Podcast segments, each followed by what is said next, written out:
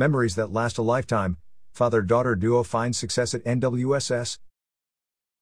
Over the course of two weeks, the Gohr family headed out from their ranch in Madras, Oregon, and traveled nearly 4,000 miles to show at the Cattlemen's Congress, CC, at Oklahoma City, Oklahoma, and the National Western Stock Show, NWSS, in Denver, Colorado. When it was all said and done, the trip was a true culmination of years of genetic selection and dedication to the cattle industry by the entire Gohr family. Fallon Gohr exhibited the Grand Champion Horned Hereford female in both the junior and open shows at CC and turned around a few short days later to win the junior Horned Hereford show with the same heifer at the NWSS. However, the meaning of these achievements is only heightened by the fact that Fallon won the NWSS Junior Hereford show while her father, Brad, was accomplishing a goal of his own in the arena directly next to her. Brad was selected to judge the Junior Angus show, and while he admits he was locked into the cattle in front of him, he couldn't help but pause to watch Fallon in the Grand Champion drive. The timing worked out to where the Angus show was held up, so I had a chance to watch, Brad said. I had the second best seat, next to the Hereford judge, to pace and evaluate that lineup. And just like any dad, he said it was incredibly exciting to see Fallon's heifer get the slap for the third time in less than a week. I felt so much joy and pride, Brad said. All of this work for all of these years finally paid off. In a brief, but sweet moment that would have easily been missed by most bystanders, Brad hopped the arena divider to embrace Fallon and give her a pat on the back. But then I told myself, you've got to get your head back on straight, Brad laughed. For Brad, it was the supreme honor to be asked to judge the Angus show, because the NWSS is the Super Bowl of cattle shows. When he was first asked to judge, Brad told the committee that he needed a week or so to think about it because Fallon, and his son, Gunnar, were going to be showing the same day. But I knew right away that, one way or another, I was going to judge that show, he chuckled. Despite that timing conflict, Brad had the utmost confidence that the kids and his wife, Dawn, would get the cattle presented well. We work really hard to make sure we're prepared, he said.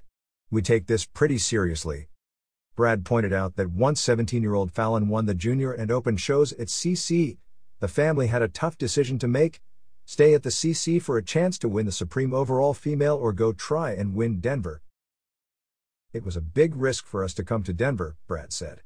We could have easily parked her after CC and gone out on a high point. But they believed in the quality she brings to the table and Fallon's ability to get her shown, so the Gohrs bet on themselves and headed to Denver. In fact, presentation is one of Fallon's strong suits, Brad added, explaining that she has earned buckles at some of the highest levels, including champion senior showman at Hereford Junior Nationals this year.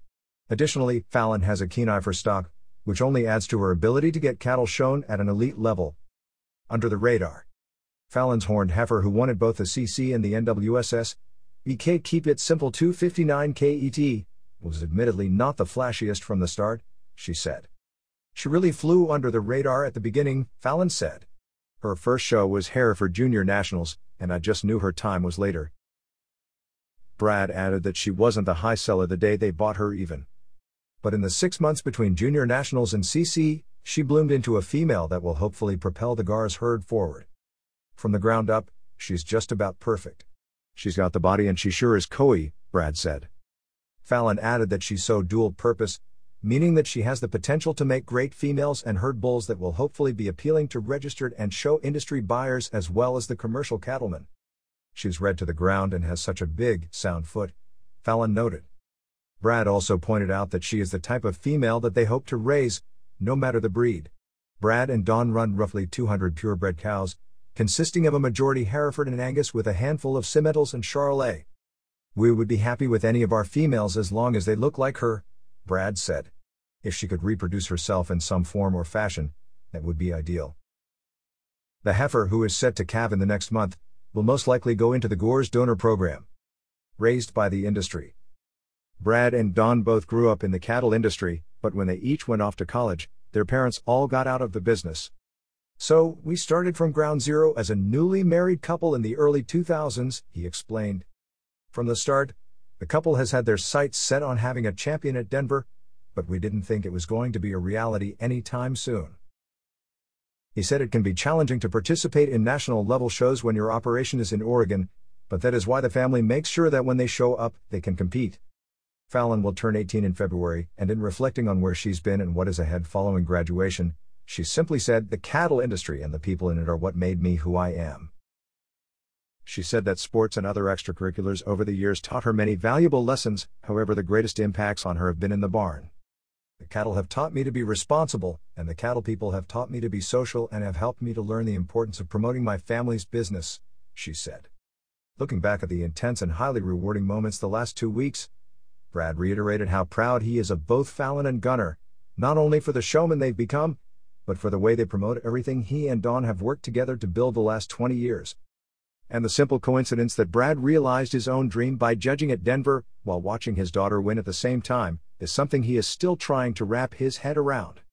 I mean, what are the odds of that all working out exactly the way it did? He laughed. It is quite the feeling.